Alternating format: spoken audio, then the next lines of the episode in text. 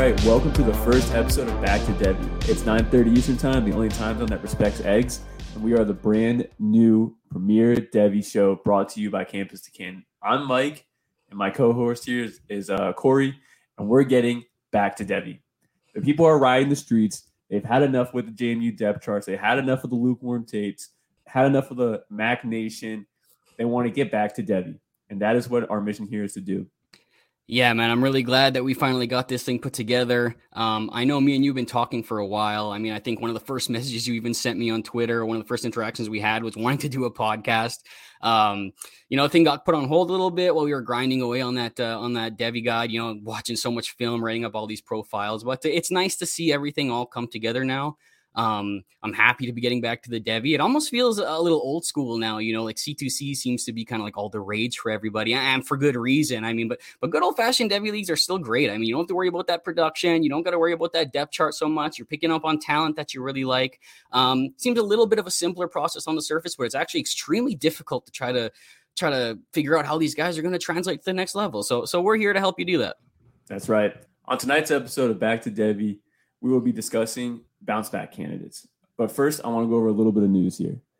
Malik Benson, right? Six foot, 185, JUCO transfer recruit going to Alabama. Now, we have seen JUCO recruits transfer to high end schools. We've had um, Danny Gray went to SMU, for example. He just got drafted. We got Brandon Aiyuk, who became a first round draft capital after going to Arizona State University. But now we have one going to Alabama. So this one just is really a little bit more mind blowing. No offers coming out of high school, unranked and now he is a four star recruit after one single freshman season. He's had offers from Bama, Georgia, Tennessee, OU, and like 33 other schools. His stats were 43 catches for 1,229 yards and 11 touchdowns. That's 28.6 yards a catch with 112 yards per game. It's insane. I mean, he had insane production. Did you get a look at this guy, Corey? Uh, yeah, I mean, I think anyone going to to Alabama deserves to have some eyes on them, and and we've seen some talent come from the JUCO ranks, like, like you were saying. But but I'll be honest, I didn't have a chance to look into him as much as I would have liked. So I'm eager to get your opinion here and, and hear what you what you found on film and what you like about him. Yeah, so there's a little bit of film out there. It's a little bit hard to find JUCO film out there, but from what I saw, I thought he had some really quick feet and a really nice release off the line. Kind of does that same move that you and me complain with Skyy Moore. They're just a one trick pony. But he's got he's got to move though. He's got to move his freshman year. And he's got insane speed. I mean, really good burst off the line. He can get up to top gear very fast. He definitely got used a lot in the screen game here. Um, but I'm really excited about him. Just from what I've seen so far, my guess is that he's going to slide into that uh, Jameson Williams, that Jaylen Waddle, that Henry Ruggs role that Alabama likes of those speedsters. That's his role to me. And then, therefore, I believe he does actually have Devy value coming into the league. All right, enough about him, Corey. Do you have anybody else you want to bring up here for news? Uh, yeah, I went around looking for news. Um, there's not really a lot going on. Um, there's some camps starting up this week. Uh, so hopefully by next episode we'll have a little bit more to go off of. But I thought it would kind of be interesting to go around, uh, see if there's any updated weights out there. Uh, obviously, that's something that's very important to us in the Devy landscape. Uh, what weight a lot of these guys are at, and and I found a few that kind of stood out to me. So um, starting with some freshmen here, we're gonna head over to Alabama. Um, Jamarion Miller, uh, freshman running back there, my RB4 of the class, actually. Uh, 195 as a recruit, up to 201 now listed with Alabama. So it's nice to see him over that 200 mark. That's that's kind of what we want to see. Um, Keon Grayes, another guy that's super high with the Campus Canton team. Um, a lot of guys have him right up there. Uh, 175 as a recruit, listed at 185 for OSU. So that's also nice to see. Now, this one was kind of interesting to me. Now, we're, we're looking at Jaydon Blue for Texas, uh, a guy who's very high on Campus Canton, RB1 for a lot of the guys over there. Um, he was 205 as a recruit. He's all the way down to 190 now. He even had a little stint at 194 team. So it seems like he's losing weight for some reason. I don't understand why. Um, does this bother you at all? A little bit, yeah. Uh, size matters for for running backs here in the NFL. Uh, not only with being productive, but also their um their injury and like the way their body holds up.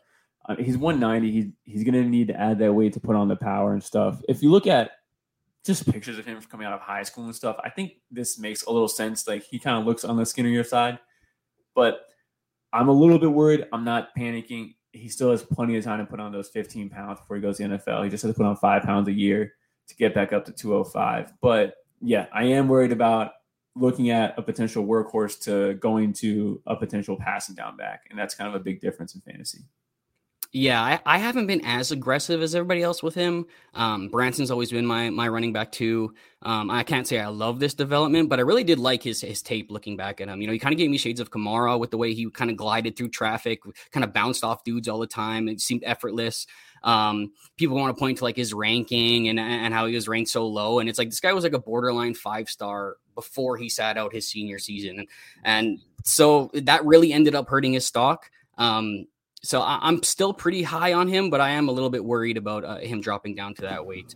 Um, but moving right along here, uh, another freshman here. We're looking at Devin Brown, my quarterback one of the class. Um, really elite NFL arm. I, I love the arm talent. He was at 196 as a recruit, which was something I was a little bit worried about. Up to 210, which is absolutely great. That's what I love to see. Um, and then the last one here at the uh, uh, hitting off on the freshman uh, running back Justin Williams Thomas, a guy that me and you love. Um, he's my RB six in this class, a guy really high on. He's uh, he was 205 as a recruit. He's up to 210. There's even some rumors he might be up to 215. So I love to see that that guy is packing on some weight. Um, other than that, uh, uh, moving away from the freshmen, uh, some others that I thought were kind of interesting. Quinn Johnson, I can't remember what he was weighed at last year. Um, but I, I, from what I can see, he was sub 200 at least, and now he's listed at 212 coming into this year.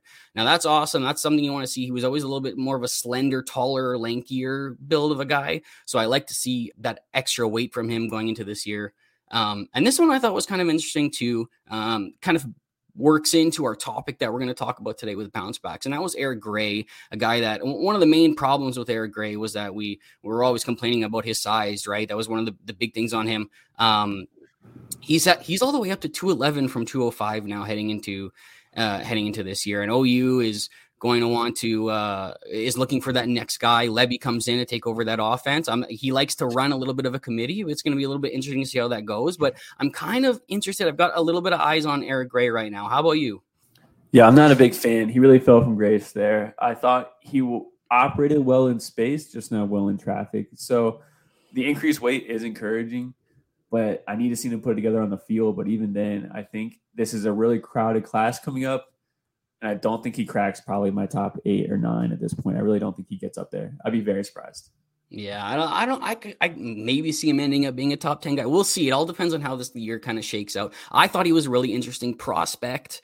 Um, that Tennessee offense kind of hindered him a little bit before Heupel got there. It was just such a such a slow moving offense. They're trying to figure out what to do at quarterback. Eric Gray really suffered because of it, and then and Lincoln put him in a change of pace role last year. So I wanted to see more from him. I'm definitely disappointed overall, but we'll, we'll see what happens coming into this year. But um, moving along here, uh, Kayshon Boutte listed at 205. I'm not sure if he was listed higher than that last year. Um, this one was kind of cool too. Was Jayden Daniels? We've been waiting for this guy to put on weight for years, constantly. Like uh, he he's got all these tools. Let's just see what the what the weight can actually do. And now he's up to 200 apparently from LSU, which is what we always wanted. So I mean, if he can get one year starting there, maybe we can have some kind of interest there. I'm a little bit off of him. We'll get into him a little bit later, anyways. But I thought that was a little bit interesting. And then last but not least, we're talking about Spencer Rattler. He was 205 and he's up to 215 now. Um, I remember them mentioning this a lot during the spring game. He did look a little bit stockier to me, but uh, but yeah, it's a good size. I think he's got a good build now. I think a lot of these are positive, maybe except from from Jaydon Blue, but uh, uh, I'm I'm happy with the way things are going. Um, this was just a little bit of a side note. Um, for some reason, I thought Sean Tucker was bigger than 205. Is that new? Have you seen that before? Have you always thought no. of him as 205? Yeah, the way he moves, I think he's 205. Really? For some reason, I thought he was bigger. I know he was 186 pounds as a recruit, so like I, he was always right. on the smaller side. So he has put on some weight, and he looks kind of thick out there. I thought he had little, some some thick trunk to him, but uh, I was actually surprised to see that that he was at uh, 205. Yeah, I'm worried about if he comes in at 5'10 though, because I don't think he's 5'10. I think he's more like 5'9. That'd actually be good though. That'd create a better BMI if he was more around that 205 yeah. range or something, a little okay. shorter, a little stouter. So yeah, I'm not off it. I just thought that was kind of interesting, but uh, but yeah, I mean that. So uh, that that about wraps it up for all the weight changes. Yeah. So let's get into before we get into our bounce backs. Actually, let's get into this. When are you out on a debut player? I think this is a a skill that not a lot of people have, you know, to let go of their players, their guys. And I wanted to ask you, when are you out on a player, Corey? Yeah, I mean, there's a lot of typical thresholds that we look at, whether it's weight, whether it's production, whether it's whatever. Um, I, I will typically say that I actually do have a problem letting go sometimes on a lot of these guys. I can always kind of like work out some kind of scenario in my head that these guys are going to become relevant again. Um, I think some of my bigger things are like, you know, if a prospect is going to come in at one 180, maybe even 185, I'm probably out already. Like I'm not going to bank on you getting to the proper size that we want. At least at running back, anyways. I know uh, other ones are different. For running back, um, yeah, if, if you're under that, I'm probably not even interested. Wide receiver, if you're at that like 150, 160 range, I'm, I'm probably a little bit worried about that as well. Um, so, uh, so weight is a big thing for me uh, com- uh, coming in. I want to see, I know Chris Moxley, I know a lot of other guys have done some studies on this. We can generally expect about 12 to 14 pounds of, of growth throughout college. So um, that's always what I'm factoring in when I'm looking at these guys. Um, so I mean, when they're coming in there, they're already cut, facing an uphill battle. They're already off my my my radar. So they're already facing an uphill battle to climb back into my radar. Um, I'm also not really in on G5 players at all. I mean, I just the minute they go to G5, I I'm really not paying attention I'm that much. I mean, history has told us that we should kind of be weary of skill positions from the G5. I mean, even just looking back on, I just did a quick look looking back the past three years and just focusing on wide receivers and running backs. There's only five of them to be drafted within the first uh, the first two days of the last three NFL drafts. Um, into and, and then even just look at these names 2022 you're looking at Christian Watson, Skyy Moore's maybe interesting, and you're looking at Tolbert, who's maybe interesting. That was actually probably a good hit in the last couple years. And then 2021, only one drafted D'Wayne Eskridge. We don't even know what the hell is going to happen with him. And then uh, 2020 you had Antonio Gibson, which was maybe somebody whatever. But e- either way, you're not getting a lot of guys who are making a difference at the NFL level, even if they are getting the draft capital. So at G5, I am a little bit worried about that. And um, so yeah, these are some of the main things, but I do have a problem with holding on a little bit too long, and I can constantly figure out ways that guys can get guys can can become relevant again.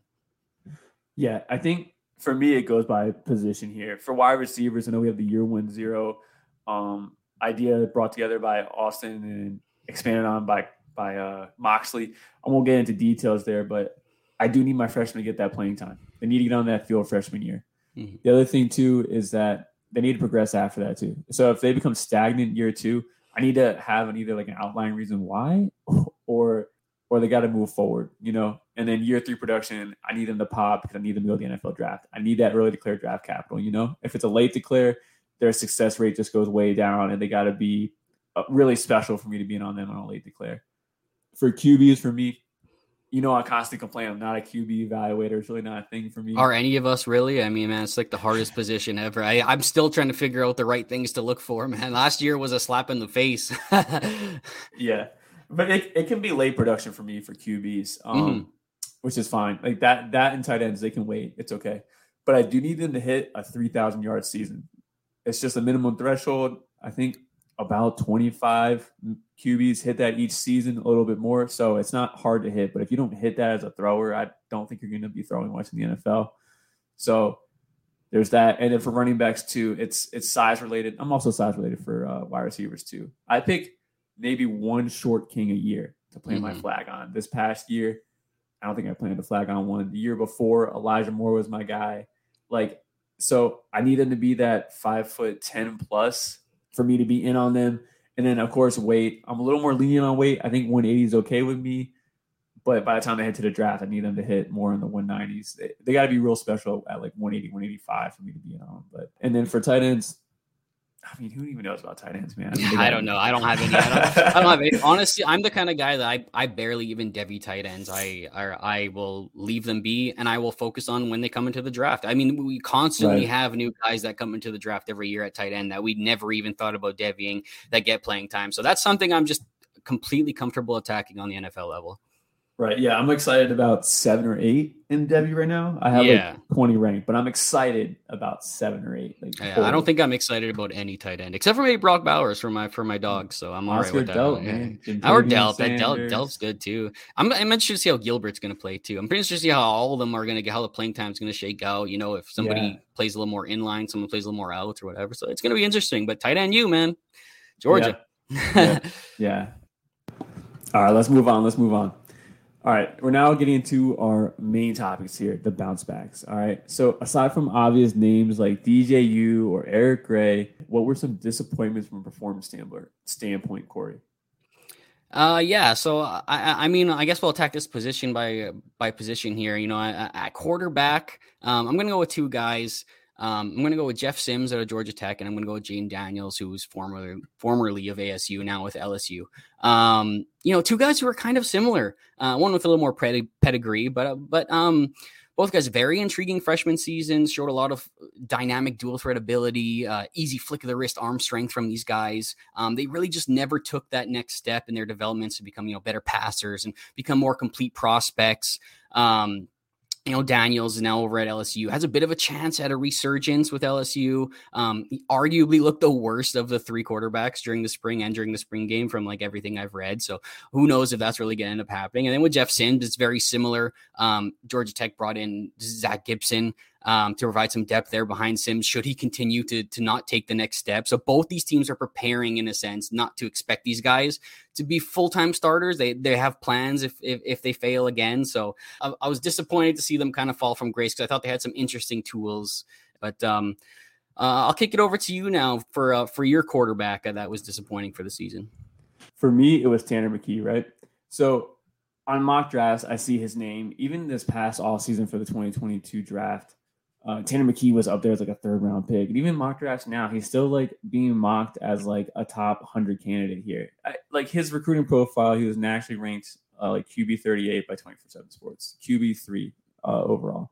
I, I love the size, but the numbers just haven't been there. He just hasn't done anything. He's a 2018 recruit. In his first year, last year, like 2,300 receive, like passing yards, 200 completions, completion percentage is like 65%, 15 touchdowns the whole season and seven interceptions. I mean, he capped off the year, his last three games, with four interceptions and one touchdown.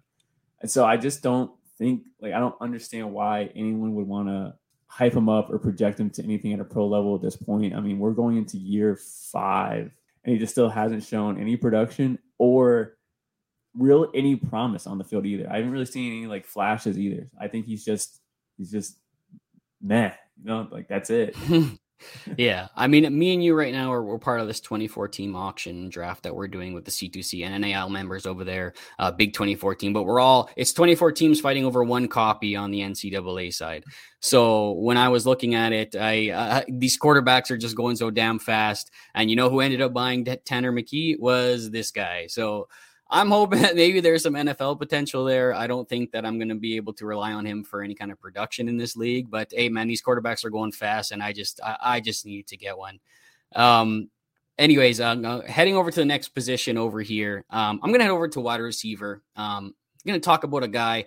Might be shocking to some, might not be. I don't know. It Depends on uh, depends on your look on his season. Uh, that's going to be Marvin Mims out of Oklahoma. Um, I know you had their troubles offensively last year, you know, switching between Caleb and Rattler and whatever, just trying to figure things out. Um, but uh, and he did finish as, as the leading receiver last year, but but his stats are really amplified by, by three games where he, he kind of went over 100 yards last year, and they were versus some of the worst college defenses in in, in college right now. Um, in the other 10 games of the season, he only averaged 31 yards per game. Uh, really disappeared down the stretch too. Had two or fewer catches in six of the last seven games. Um, I do worry about how dynamic he might be. This is a guy who kind of led the conference in contested catches. For a guy who's 5'11, 180 pounds, is not really something you expect to see. Um, so I, I was disappointed he didn't add a little more to his game and become a little more dynamic and become like that guy that really transcended forward after a promising freshman season. Yeah, I do agree with you there. He does have a certain following, and think even one of our own the other day said that he has good chances of going in the first round here. I'm not too in on Marvin Mims myself. I released an article probably about a month ago, I would say, pretty much giving my top 15 for the season for the draft cycle, and I actually put him at wide receiver 15. So, I mean, this is the this is the season. This is it for him to step mm-hmm. up. He's shown some growth. He definitely flashes some plays. He makes plays, but it's just spotty, and I need to be a little more consistent, especially for somebody at his size. Like he's small. It's a small dude, and you know, me and you don't like small guys like that. Yeah. um. So for me here for wide receivers, I have a few I just want to mention real quick. Uh, Jaden Walley, I'm I'm definitely disappointed by him. Right. So he was number two in receiving for freshman year behind um, Boutte here. Number one like, in Austin's heart. Yeah, He was, but he was, he was behind by like less than 20 yards. I mean, he was right there. Um, and he just didn't take that second step. And it's enticing because Mississippi State has such a high profile passing offense that it's like it should be easy for any receiver to excel in that system. But he just it just didn't happen, right? After such a promising freshman season, he didn't take the next step. Um, another one here too I have is Jonathan Mingo. I just get disappointed by him every year. There's always a crowd hyping him up. Even this year, you know, like there's no competition for wide receivers yeah. on that roster. He went for a pretty good price in that auction we're going for too. I mean, he he has that size, he has that profile on paper that makes you think he could be something. But yeah, it's it, has been disappointing. yeah, and then uh, Agiye Hall here. I have Agiye Hall. He was like the 101 for freshmen. You know, like he was the receiver. You know, I think he got like preseason freshman All American honors. You know, but man, he just did nothing, was dropping balls in the national game too. Like he had his shot to shine, especially in mm. the system. And now he transfers over. I think he's on like his, if you include high school, like his fifth team in like three years. Like it's kind of ridiculous. Um, I also wanted to mention Jermaine Burton too here, which is a little bit of a cheap shot because it's Georgia, right? Georgia passes to the tight ends. They don't pass to the wide receivers. But for somebody that we're touting, especially myself, because I have him down as a top five player, mm-hmm. uh, he just hasn't put it together yet. And it's really not his fault. Like this is one of those things where it's like it's the system.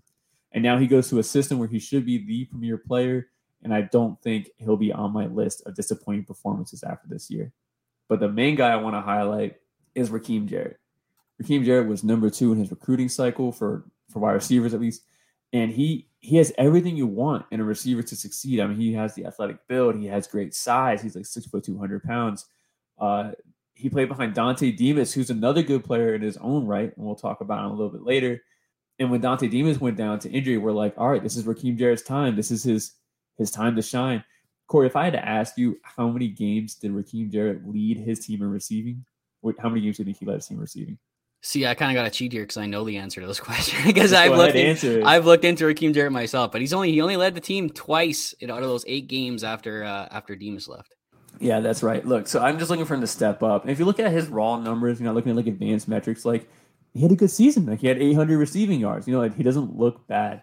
But again, we're looking for guys to take the reins in college football. If he can be a number one in college, he can be a number one in the NFL. But if he can't be a number one in college, my faith in him of being able to take over receiving core of the NFL just drops down substantially.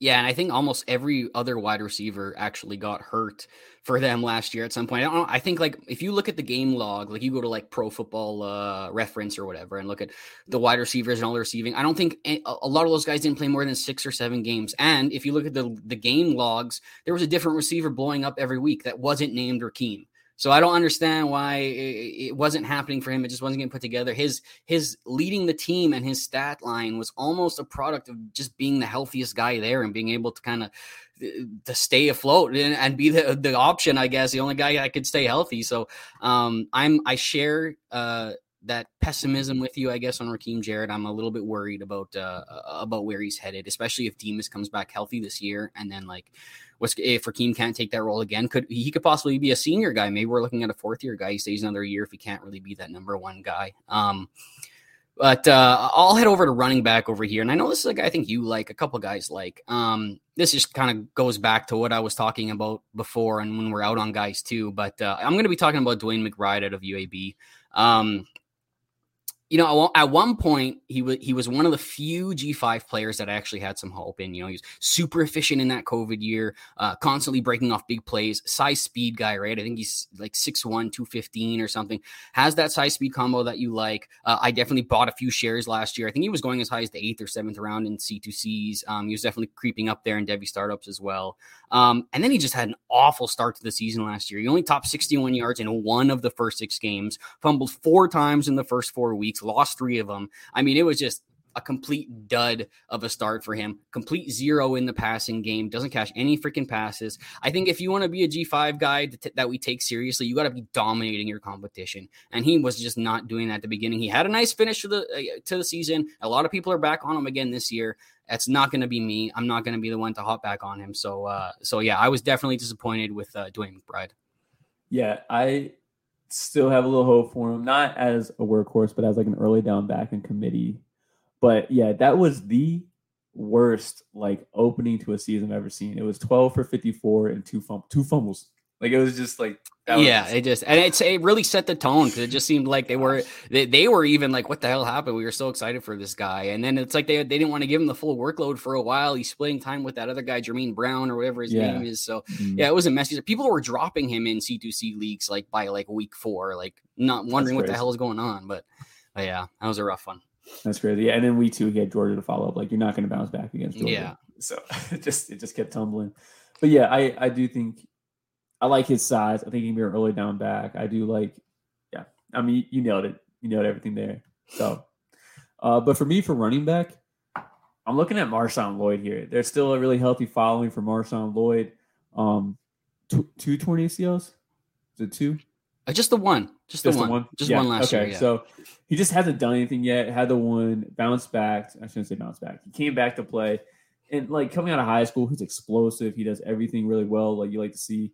And then when he comes back from the ACL, no explosive. It just just he's just a, a wall. He just gets the ball, he goes like three yards and falls down. And I just I'm not in on the player. I know he's got now another year off recovery year. But for a player that was, I believe, a five star and was like a top four RB in his class, definitely went to a good system for it. He had a a JUCO transfer coming over him. Kevin Harris came back from injury over him. Uh, the JUCO guy I think went undrafted. Was it Zaquandre White? Right? Mm-hmm. Yeah, Making some waves with Miami right now. A little bit, a little bit of buzz. okay, okay. And then Kevin White win the fifth round with the Patriots. Um, look, I just I'm out. Yeah, I mean, I mean, they say you aren't really yourself till like two years after the ACL. I mean, unless you're Adrian Peterson and you're bionic after nine months, uh, and you can rush for almost the record in the, in the league. But um, uh, uh, but maybe that was kind of part of the reason you look great. Maybe still kind of working into it a little bit. Team was generally pretty awful last year. No running back really stood out. A lot of people were excited for Kevin Harris after his big year. Uh, I know he, he had the back up. injury. Yeah, he blew up that final game. He they gave him the full yeah, workload. I, he killed it. I know he had the back injury too, which is maybe he was kind of slowly working back into that into into the offense at the beginning of the year, which is why it was kind of not what we had hoped. It was a lot, and then even Zaquandre White's leading a game here whatever. So uh, I will say the reports of camp have been absolutely glowing about Marshawn Lloyd. If you, anybody watched the spring game, he looked damn good. If you want to search my name on Twitter at ff underscore guitarist, I posted uh, clips of him from that game. We'll search up like Marshawn Lloyd in my name or whatever. He was doing some spins and some cuts, man, in that game. I was like, man, this is kind of reminiscent of that high school tape that we saw. So I'm not out. I'm I'm I'm still here for for this. I like Marshawn Lloyd. I was big on him as a prospect. Got those damn quick feet. I uh, I'm a sucker for backs like him, and I am uh, I'm still in. Um, his price is getting kind of high though. A lot of people are kind of buying into this hype, anyways. But uh, but yeah, I, I, am still in on him. Um, uh, let's, let's I guess we tight end.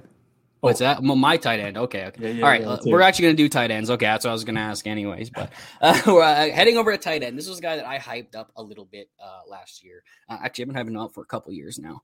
Um, and this one is a little bit injury related, but uh, Will Mallory, tight end out of Miami, um, still managed to play eight games l- last year. And I just expected more from him. Um, he's supposed to be the guy kind of taking over for Brevin Jordan, who is a pretty productive guy at Miami. Miami's had a history of, of productive tight ends as well. Um, Brevin had huge, huge praise for Mallory coming out as uh, um, when he was entering the NFL draft, said this guy's going to be the next dude, um, way more athletic than everybody thinks, uh, uh, uh, red zone threat. Like I was, so I I got in on this. Like I I was pretty big on it. And I did look back. He has a track background, ran hurdles, uh, did sprints, and you can see it on the field. He does have some explosion there. Um, so I, I was pretty hopeful to see him kind of kind of take this next role, but um, uh, really he ended up blocking a lot more only caught like what 370 yards or something like that on the season. Really didn't didn't uh, shine the way I was hoping. Uh, Elijah Arroyo, another guy who was a big time tight end prospect, came in last year. He's getting some buzz this spring as a guy. Maybe he's going to end up climbing over Will Mallory. So I'm I'm I'm worried and I'm disappointed that he didn't become what we wanted. But I still think there's tools there. I think there's athleticism. I think he's got the ideal size. I think he's 6'5", 245 or something like that. So he's right profile wise hits it right on the nose, and you never know with tight ends. So I'm not completely out on it yet, but I was disappointed with that performance last year. Yeah, it's been four years of just kind of just blandness, but you know, first three years for tight end, nobody really cares. But we're we're waiting for that to pop. Waiting. Yeah.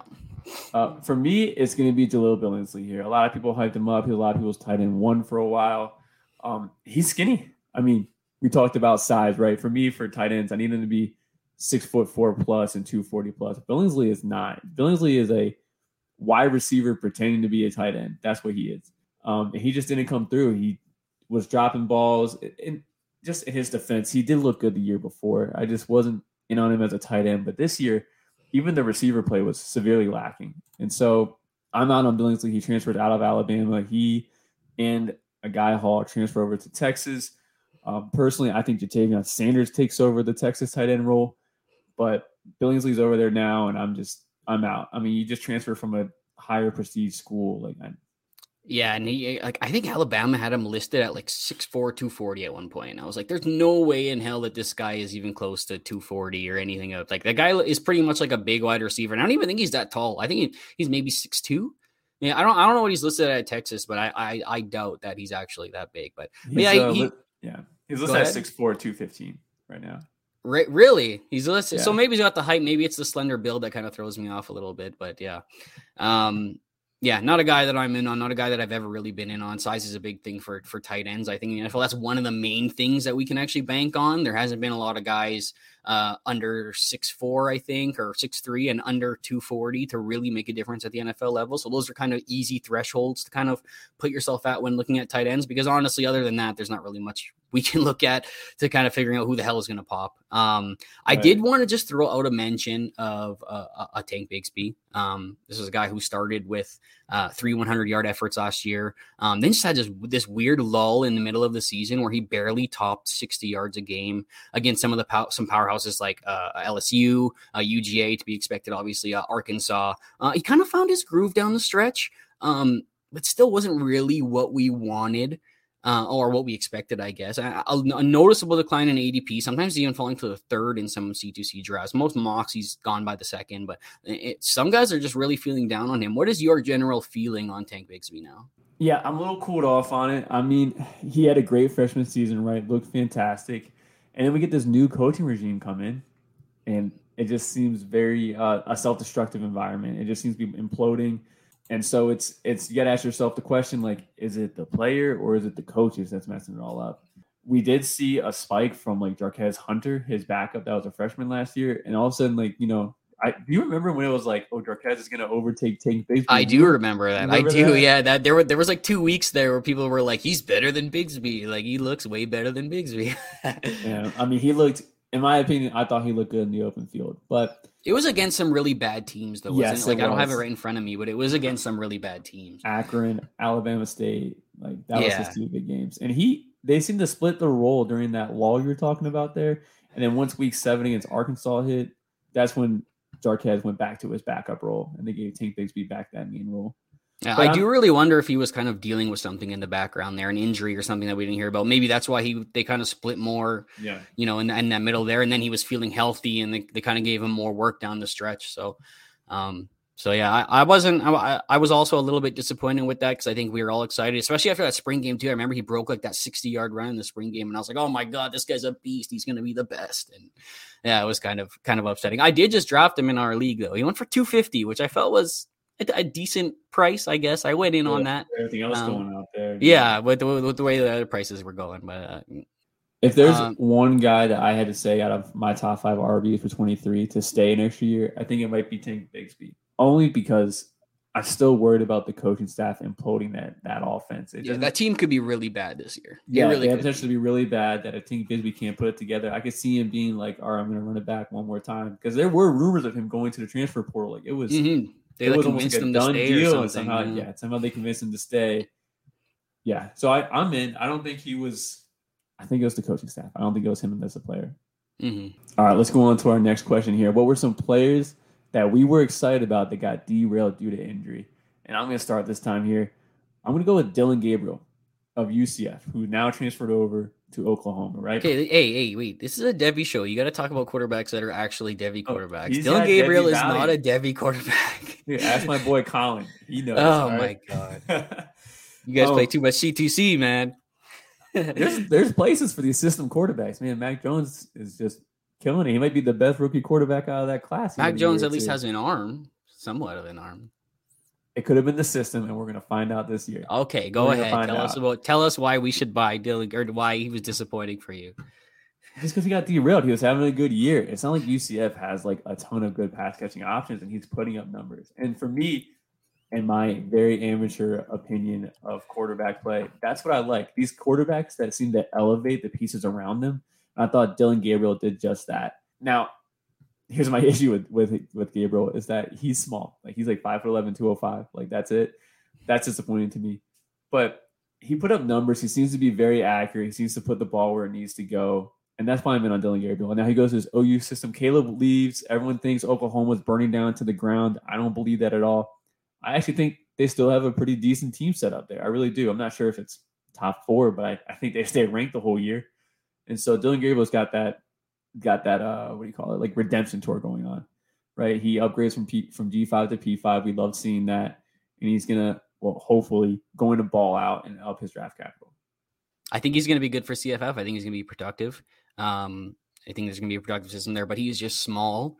He doesn't have an NFL yeah. arm. He just doesn't seem like somebody who's going to to put it together enough for me to be in on him. If he surprises me, fine. Um, but he's going to be one that I'm I'm going to be very okay missing out on. Um, my guy that got derailed by injury. All right, I'm going to go quarterback. I'm going to head over to Boston College here. A guy I talk about a lot. Okay, his name is Phil Jurkovec.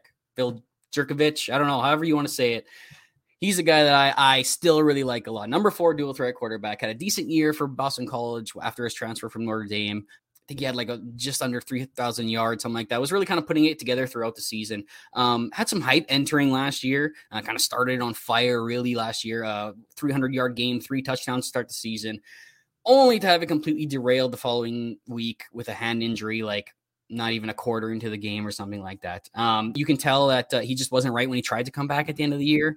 Um, they even admitted now that he was, you know, far from 100% and you could tell he he ran a lot more. He was relying more on those legs, which is a nice benefit from him. He actually has a little bit of mobility to him. Um, his accuracy was a little over the place, so you could tell the hand wasn't feeling right. But but this is going to be a big year for him. This is a guy that I've comped to Carson Wentz before, the good and the bad. Uh, you, you know, he's kind of sloppy footwork. He's kind of sloppy all over the place, but he has those tools. He's got that big arm. He's got that that sneaky mobility that Wentz had. You remember that MVP season when he's sneaking up yeah. sacks and stuff like that. Like that's that's kind of the guy I've seen in Phil Jurkovec, and I've also seen the fucking boneheaded mistakes that he makes all the time. So um, I'm still excited for him. Um, I've seen him even mocked in the first and second round in a couple mocks. Uh, early 2023 mocks, so we'll see what ends up happening. But uh, he's a guy that I'm excited for going into this year. Yeah, there's always 10, 10 quarterbacks in early mocks, and they start shooting them down as the year goes along. Emory Jones, first round pick. yeah. Um, my next one here for for QB here is uh, Haynes King. I just want to mention him again. I'm not really much of a QB evaluator, but he got hurt in Texas A&M here. He seems to just be you know really diving into the NIL culture here. So now they have a really um, crowded quarterback room here. And the question is if he keeps it. They take in what Max Johnson as a transfer, right, with his mm-hmm, brother there, yeah. and they and they take. So I, I think it's done. I think he had his shot. He unfortunately got hurt, and I think that's that's it. I think you know they're taking a transfer, and then once um man, who's who's the freshman that came in? Conner Weigman. Thank you. I think yeah. Conner Weigman takes it over.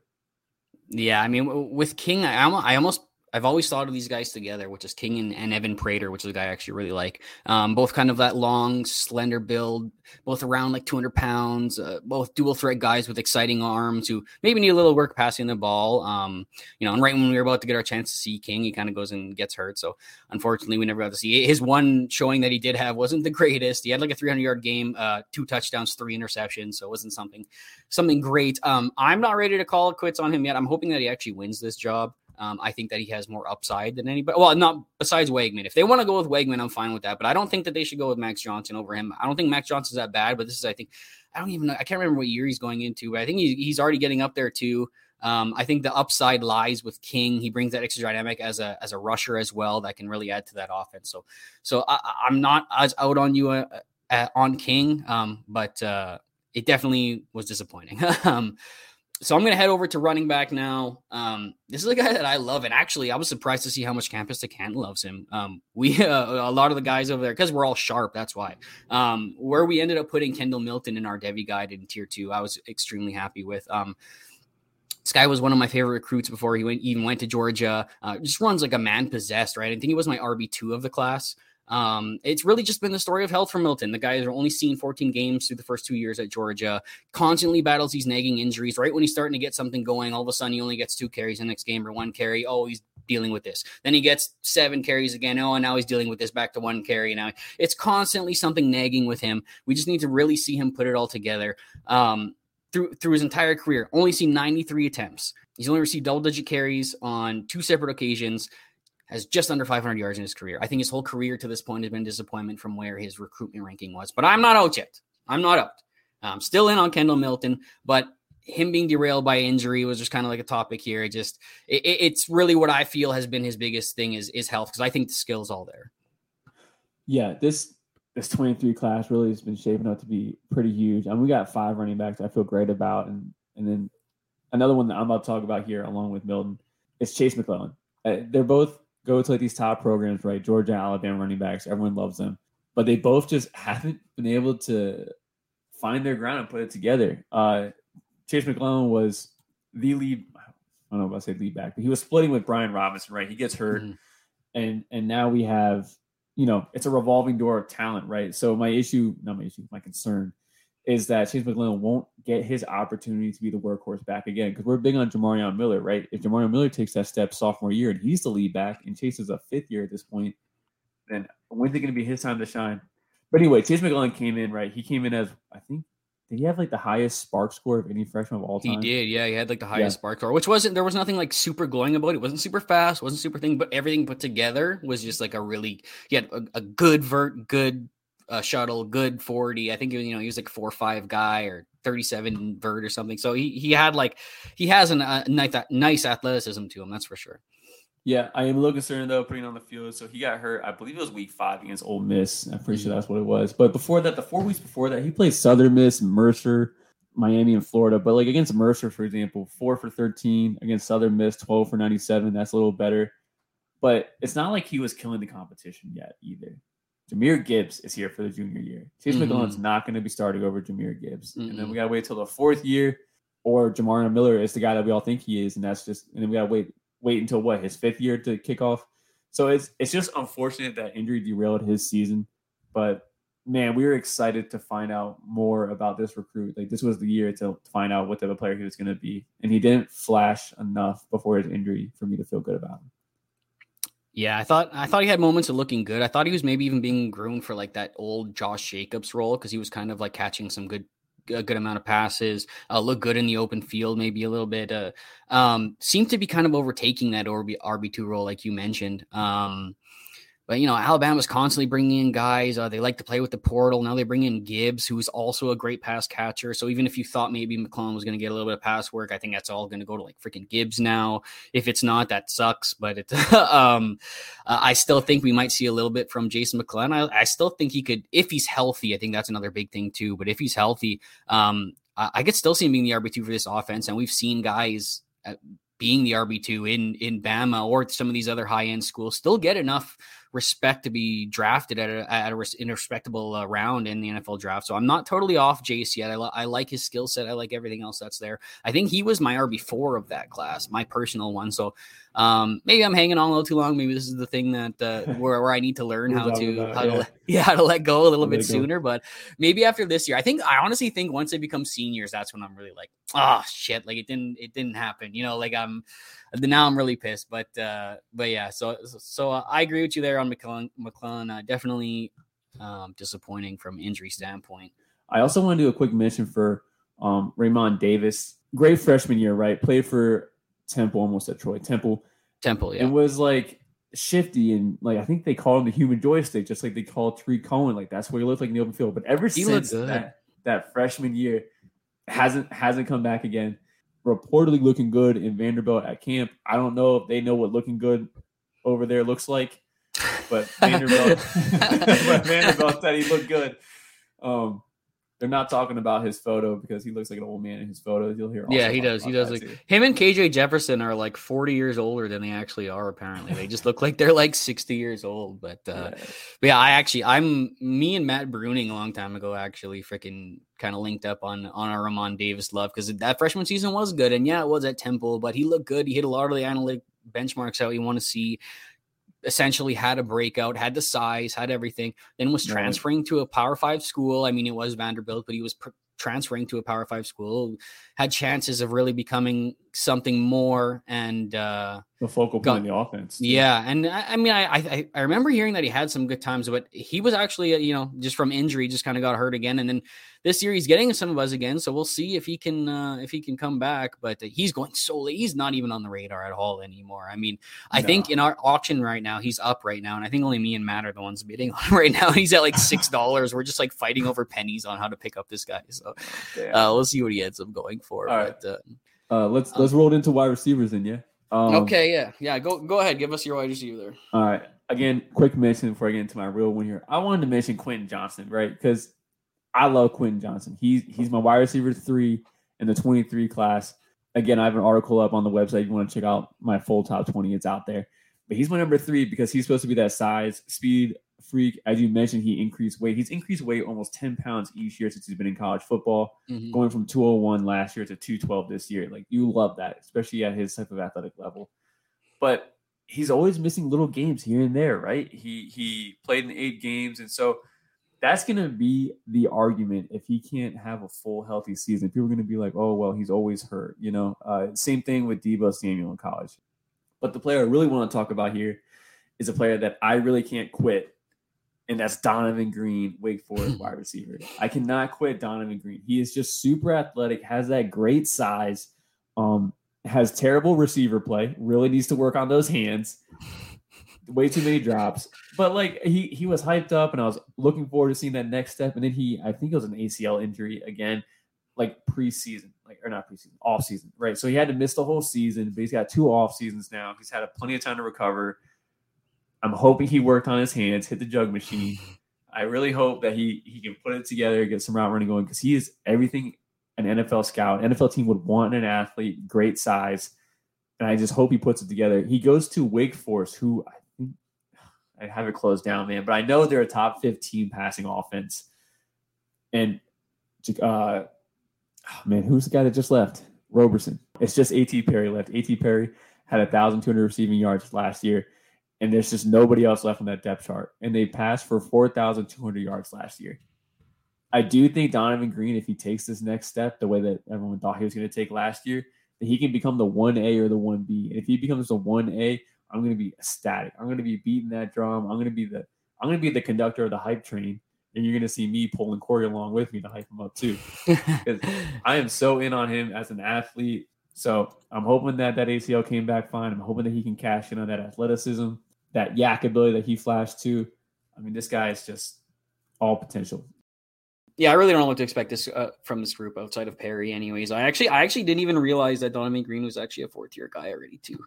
Um, not somebody that I'm that I'm fully in on. Uh, but a wide receiver I am still in on is a guy by the name of Dontay Demus from Maryland. Um, I know we were talking about him a little bit earlier before, but he just had an awesome start to last season. Um, over 500 yards and uh, five touchdowns through five games last year. So obviously he's averaging over 100 yards a game, touchdown a game. Um, he really looked like he was on his way to a monster season. Then he just had that gruesome knee injury that just honestly derailed his hype, derailed everything. You know, people aren't even really talking about him anymore. Um, and I mean, for a longer guy at 6'3", 215 pounds or whatever he is, he moves pretty well for his size. Um, had a verified 4'6 coming out of uh, high school, which really isn't bad for a guy that size. We can definitely see progression from there. Um, this will definitely be a big year for him. We got to see if he's healthy off that knee. We got to see what what he can put together. Um, if he can return to form. Um, so so I really hope that he can eh, be healthy and get himself back on the NFL radar. Yeah, do you have any word about his injury rate? I think there was like rumors earlier in the offseason that he was not on track to start the season. Do you know where that's at right now? I wouldn't be surprised. It was a gruesome knee injury. His knee like twisted like absolutely backwards. So I wouldn't be surprised if it's a slow start to him, if even he starts week one at all. But I actually haven't looked into how far. I've actually just been assuming that he's not going to start the season. But I'm still hoping maybe he can get in there by like week five and make enough of an impression kind of thing. Because I mean, already going into his fifth year, probably a senior bowl candidate. Uh, can maybe get some love there if he if he can make it there. Um, but uh, yeah, I don't know where he goes from here if it if it goes downhill. All right, let's let's go into tight ends, right? I just have one here. Same thing with Quentin Johnston. It's it's Michael Trigg. Uh, we all love Michael Trigg. Um, he's just always been hurt, right? The the roommate to Ole Miss. Already has that chemistry. There's no one there talented to catch the ball. Jonathan Mingo will play a total of three quarters, and then he'll get hurt, and then it'll just be Michael Trigg and J- Jaxson Dart the whole time. I mean, so he's just someone that I think the I think the whole community is in behind Michael Trigg. I don't think anyone here is doubting it, but this is the year. This is the year, Corey. This is yeah, and I mean we already saw some of it in the spring game when they were connect- they connected. Yeah. I think he had two touchdowns and a two point conversion, or three touchdowns and a two point conversion, ninety eight yards or something like that. Led the team, seven catches. I mean the the chemistry was there instantly. So I mean I'm expecting a big season from him. I mean um, I don't know how much we were expecting from him last year, so I don't know if I definitely categorize him as a disappointment. Um, he was an exciting recruit, but I don't think a lot of people were expecting a lot from year one. A lot of times with tight ends we don't really. Um, so uh, seeing that he's going to be a starter now and, and everything, I'm definitely excited for him. I know some people, I think Austin recently moved him up to number one. Um, Rich Adams from the Fanatics C2C, I think he's got him at number one. He loves him. He's been trading Michael Mayer for him uh, and, you know, putting his, his money where his mouth is. So, um, so yeah, I mean, I like that call. I didn't go with another tight end because I'll be honest, I don't like tight ends. I don't really look at tight ends, and I'm not really excited for tight ends. So I just went and doubled up on wide receiver here, and I went with a guy who uh, has been derailed by injury for a, a, little bit now, and that's Chris Autman-Bell from Minnesota. Um, this was a guy who constantly flashed on tape um, when I was watching uh, Tyler Johnson and Rashod Bateman through the last two years, constantly making these these twisting grabs, these highlight reel grabs, making big plays in important moments. You know, um, and he was supposed to step into that productive role that that Bateman had had, that that Johnson had had, where these guys were constantly going over a thousand yards, getting NFL draft hype, getting all the hype that we want to see, and then you know instead he gets hampered by injuries, and I mean he still played in ten games, but he just wasn't right. I mean, wasn't playing his full complement of snaps, and you know it just showed in the play. So uh, I'm still hoping that maybe he can have a bounce back here, um, return to health, maybe jump back into that role, see what can happen with Minnesota. They're, you know, they're, they always kind of are, are, a competing, scrappy team, so we can see what can happen there. But uh, I want to see it from him this year. Well, lucky for you, the next question is going to prove how much you believe in it. So, Corey, from these players that we talked about from above, man, let me know who has the best chance to bounce back okay, so I'm not going with with uh, Autman-Bell. I like I like Crazy. him. I, I think he's a good player, but I'm not. That's not what I'm going with. So I think the easy one here for me, obviously, is is I mean I can just be quick with this one. It's Kendall Milton out of out of Georgia. Um, our buddy Jared, uh, part of the CFF team uh, at Campus to Canton, he's been saying all his sources down there are telling him to expect a lot of work from him this year. He looked really good in the spring game. Um, he was even used a lot more receiving. I think he had like six targets in that game, had like a 30 yard touchdown or something like that. Like, you know, a ple- pleasant surprise seeing that that kind of workload. He looked good. He looked bursty. He looked shifty. I, I think he could honestly have a monster year for for UGA. I know a lot of people are getting in on Kenny McIntosh a little bit, and that's fine. There's always room for two backs in this offense, and I think that he's going to be the next one. I mean, if you look at Georgia's past in the in the draft in these past, I think over 10, eight years, um, their running backs have averaged 2.7 round draft capital. I mean, that's something you can buy in on and, and you can see the hist- historical trend there. So so I'm very in on Milton still and I think he's probably got the best chance of this whole list at a bounce back this year if he can stay healthy. All right, I love the confidence here. Uh, mine is gonna be. I'm gonna. I'm gonna make mine a little bit of a plot twist here. It's gonna be Donavon Greene of Wake Forest, as I just Whoa. talked about. Yes, shooting from left outfield there. Um, no, I, I really did like the profile so much. I mean, he ended his sophomore campaign with 170 yards against North Carolina and then 122 against Wisconsin. Not great defenses, I get it, but those type of numbers from a sophomore year season are insane. I mean, that's the type of step up you want to see towards the end of a sophomore year I just I do believe in him. I believe in the whole system around him. Now he's healthy. There's not a lot of competition. A.T. Perry's rise, I think, truly came from him not being on the field. If he, if he didn't get hurt, I don't think A.T. Perry would be a thing. Do you have a runner-up, Corey, a number two that you you know if you had to pick a backup plan? Um, I think I'll go with well, I would go with Demus if I could guarantee he was going to be healthy, but we can't guarantee that. So I can't go there. Um, my other guy is going to be Jurkovec, I think, out of this whole list. You know, finally healthy, has shown those flashes. His top weapon returns for another year. Um, emergence of, a, of the running back Pat Garwo there takes some pressure off. Um, plenty of continuity in the whole in the whole team. So I think he could really take that step forward, being healthy now, and maybe give us another option in this in this class. That's kind of top heavy this quarterback class right now, heading into the 2023 draft. Yeah, if I had to pick a backup for myself, if Demus is still not healthy, I would pick Rakim.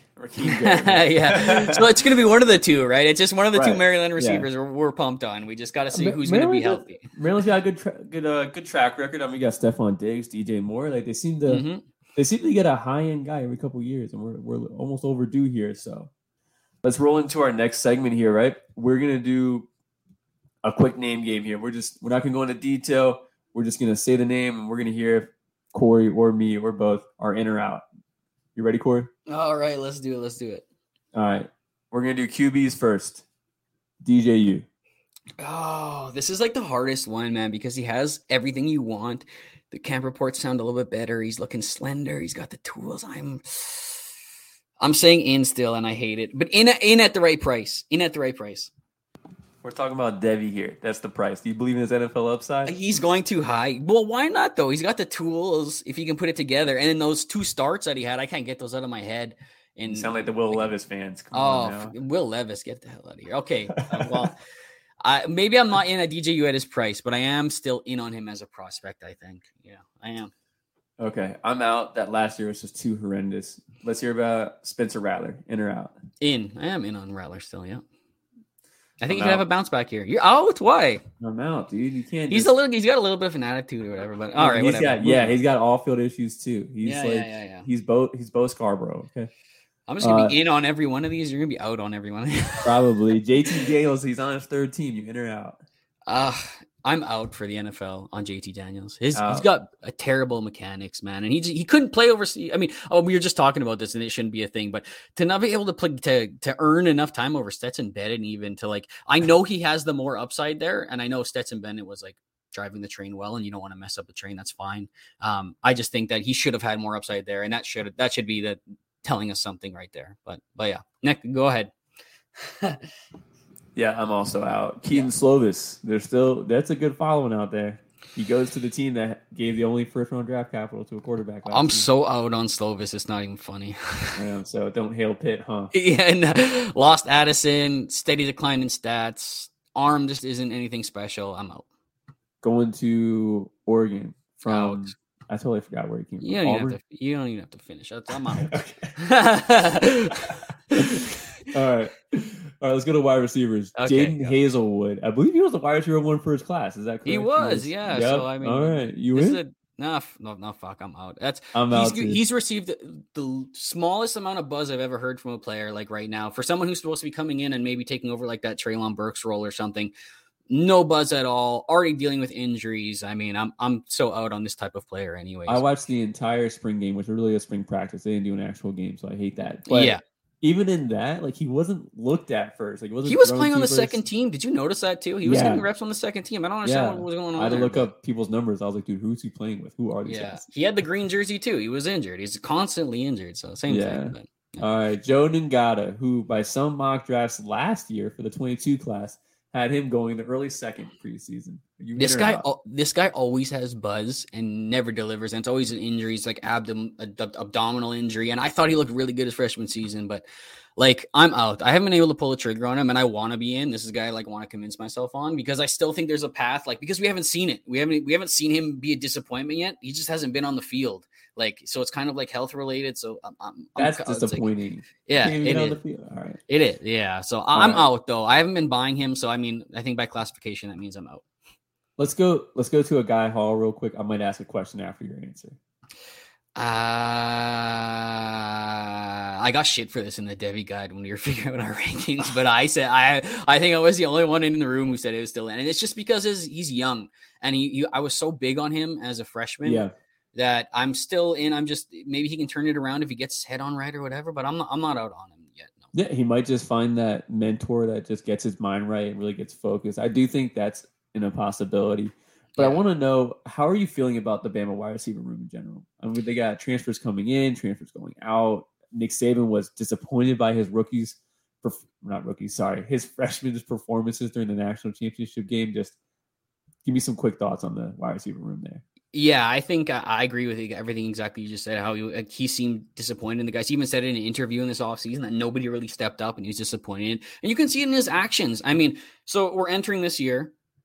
We're hopeful for oh, Ja'Corey Brooks is going to blow up, and or some one of these guys is going to blow up. And who do they bring in to play beside John Metchie is Jameson Williams. Maybe that should have been like the first sign that like we shouldn't have been too in on this 2024 class. Maybe something was there that he wasn't seeing in practice. So he went out and got Jameson Williams, started right away, and that was fine. Okay, whatever. Like, so now we're entering this year. Okay, it's Ja'Corey Brooks' year, it's JoJo Earle's year. It's it's finally time. What happens? They go and get Jermaine Burton first. Okay, one guy, we can deal with one guy. Okay, then they go get Tyler Harrell from from Louisville. Okay, well now uh, now what are you doing? And then what do they do? They're in on Jordan Addison. So what what could they have been doing? Starting three transfer wide receivers? That would have been Burton, Harrell, and Addison possibly starting over all these guys. So I'm fading that 2024 class a little bit. Um, they also brought in like fucking five top 100 recruits this past year uh, yeah. at wide receiver. So I mean, it's like uh, it's like I'm very I'm fading this entire 2024 hey, class. Don't, like don't forget about Malik Brooks. Benson too. Malik Benson. Yeah, and, and, Malik Benson. I mean, I, am fine with that. I'm fine with everything past that. But this 2024 class, I think the writing has been on the wall a little bit that they're trying to tell us something here.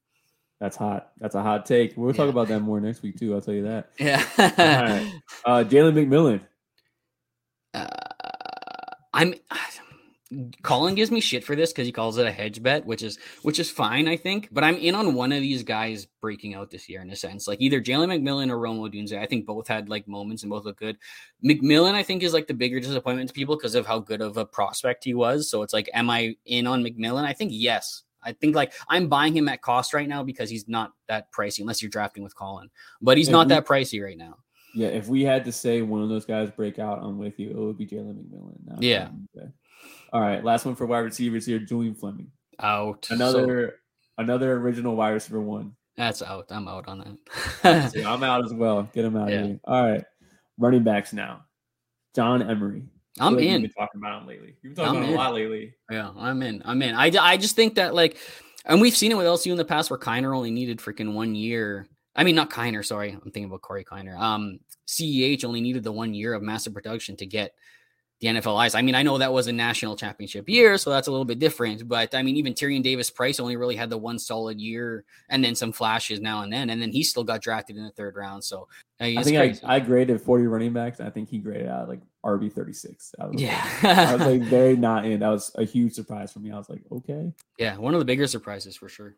All right. Let's, uh, oh, for me, man, I'm like, this one's tough for me because I'm not in. I don't know what LSU is doing. I think LSU is kind of like in the middle of the rebuild, and they're just kind of taking meh guys for now. And I'm hoping they put it together. All right, Eric Gray. Eric Gray.